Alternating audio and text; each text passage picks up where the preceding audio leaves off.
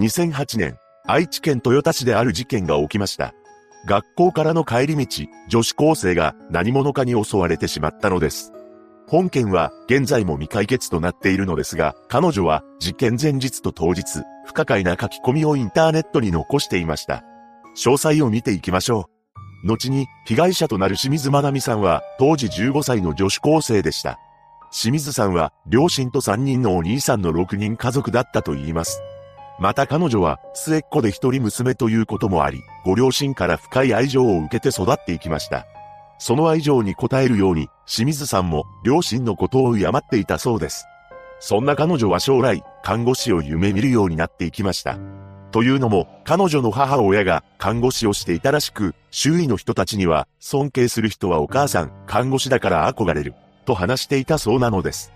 また、清水さんは友人も多く、マナちゃんという愛称で呼ばれており、中学校では生徒会の副会長を務めていたようで、卓球部でも副キャプテンをしていたと言います。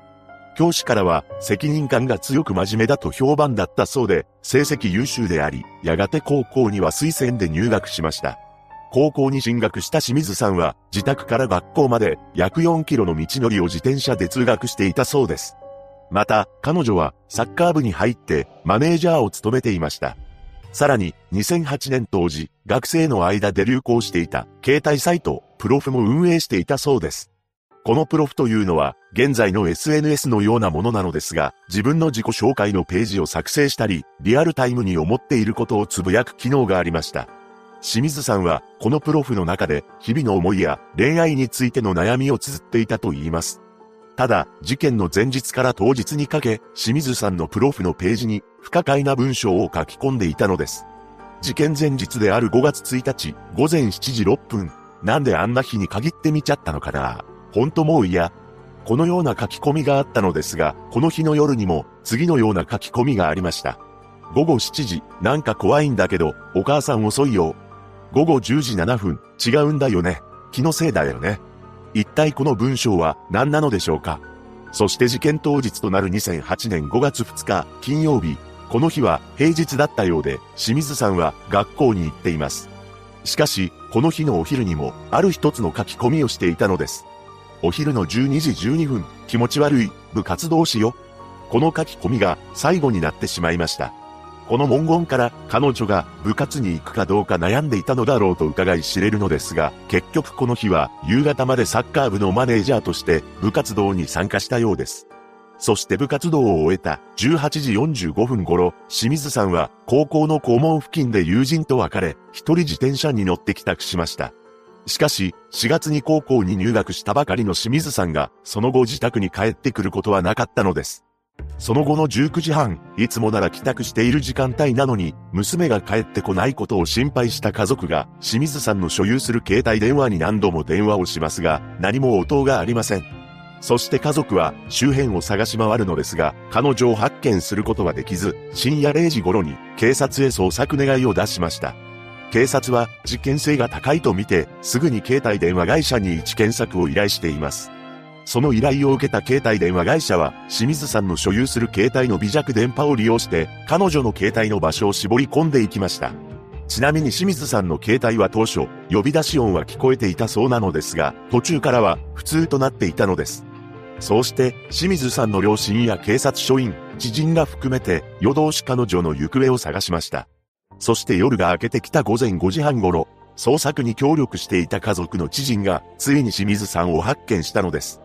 ただ、残念なことに、彼女はすでに命を落とした状態だったと言います。清水さんが発見されたのは、自宅まであと1キロほどの愛知県豊田市、生駒町キレドの農道だったそうで、ここは学校から3キロほどの場所であり、街灯もなく、夜は真っ暗になり、人通りも少ないそうです。また、一番近い民家までは約300メートル離れていました。ここからは現場の状況を詳しく見ていきます。まず、現場には自転車が倒れており、脱げた靴と携帯電話が落ちていました。この携帯電話は泥水で浸水したためか壊れていたそうです。また、現場には犯人の所持品とみられるミニタオルと長さ2メートルの白の結束ベルトが残されていました。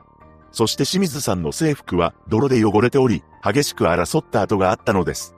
また、彼女の所有するカバンや財布、下着が持ち去られていました。ただ、乱暴された形跡はなかったと言います。しかし、彼女の首には電気絶縁テープが70に巻かれていました。電気絶縁テープとは、配管補修工事などで使用される伸縮性のある幅 3.8cm の黒いテープなのですが、右巻きに巻かれていたそうです。そのため、犯人は右利きの可能性が高いと言います。この黒いビニールテープからは指紋を検出することはできなかったため、事前に手袋などを用意して指紋を残さないようにしていたと推測されています。さらに、彼女の口には白いタオルが押し込められており、目と鼻には殴られた痕跡もありました。また、現場に残された足跡についてなのですが、清水さんのもの以外には、一種類しか残っていないため、単独犯だと推定されています。そして清水さんが発見された約30分後である午前6時頃、現場から15キロも離れた愛知県岡崎市稲熊町にある小呂川の土手で、あるものが発見されたのです。なんと、それは清水さんのカバンだったそうなのです。これは散歩中の主婦により発見されたみたいなのですが、カバンの中には次のものが入っていました。清水さんの教科書、腕時計、電子辞書、弁当箱です。しかし、このカバンに入っているはずのものがなかったのです。それは学校で使用していた青色のジャージです。このカバンは外側が泥で汚れており、現場から逃走した犯人が捨てたものだとされたのですが、一体なぜ清水さんのジャージを持ち去ったのでしょうか。そして彼女の司法解剖をした結果、犯行時刻は午後7時頃から午後8時と見られています。つまり、清水さんが部活動を終えて友人と別れた18時45分頃から、まっすぐ帰り道を自転車で走行している際に襲われたのだろうと思われます。彼女の死因は窒息と判明したのですが、これは犯人が首を圧迫したのではなく、鼻血が泡状になり、気道を塞いだためという見解がされています。その後、特別捜査本部を設置して、清水さんの持ち去られたジャージと同じ種類の写真を公開したり、現場付近の交差点でビラを配布するなど情報提供を求め、当初は多くの情報が寄せられたのですが、その件数も時が経つにつれ減少していったのです。事件から半年以上経過しても捜査に進展がないため、12月10日、本件に関して有力な情報提供者に上限300万円が支払われる捜査特別報奨金制度が適用されることになりました。そして事件から1年後、新たな情報が2つ公開されています。それは現場から犯人のものとみられる DNA の一部が検出されていたこと、犯人のものとみられる手袋の跡が制服のブレザーのほか着衣から複数見つかったことです。また、2018年には当時の聞き込み調査で不審な車が目撃されていたという情報も明らかにされました。その車は黒っぽいスポーツタイプの SUV 車であり、事件当日の5月2日午後6時半頃に現場付近を低速で走行しているのが目撃されています。さらに、この車と似た車が事件の1ヶ月前から複数回目撃されていたみたいなのですが、事件後は途絶えてしまったというのです。この車が犯人のものであれば、事前に下見をしていた可能性があると言います。そしてこれまで県警は、延べ8万2000人の捜査員を動員していますが、現在に至るまで未解決事件となっています。ここからは、本件に関するその他の情報を見ていきます。実は、清水さんが見つかった農道なのですが、地元の住民の間からは、犯罪多発地帯として有名だったそうなのです。しかもこの場所は、変質者ロードと呼ばれていたというのです。こう呼ばれるのには理由があり、周囲が暗く民家もないこともそうなのですが、近くに伊勢湾岸自動車道が通っていて、もしも何らかの事件に巻き込まれた場合、どんなに大声で叫んで助けを呼ぼうとも誰にも聞こえないと言います。また、本件が発生する少し前、付近では似たような事件も多発していました。事件発生約1週間前の4月23日、現場から約8キロほど離れた東郷町で、清水さんと同じ高校に通う女子高生が若い男に自転車ごと押し倒されています。さらに、その2日後の4月25日、午後7時半頃、豊田市若林東町赤池の農道でも事件が起きています。どうやら自転車に乗った高校2年生の女子生徒がバイクに乗った男に、トヨタ高校はどこですか？と尋ねられたそうなのですが、女子生徒が知りませんと答えたところ、その男はとんでもない行動に出たのです。なんと、女子生徒を道の端に追い込み、手首を掴んで、髪を引っ張り、押し倒したというのです。驚いた女子生徒は抵抗し、その男はバイクに乗って逃げたと言います。この男はヘルメットをかぶっていたそうで、不可解なことに、バイクのナンバープレートは外されていたそうです。この事件後も近隣の市内で若い女性が襲われる事件が多発しており、その数は数十件にも及んでいると言います。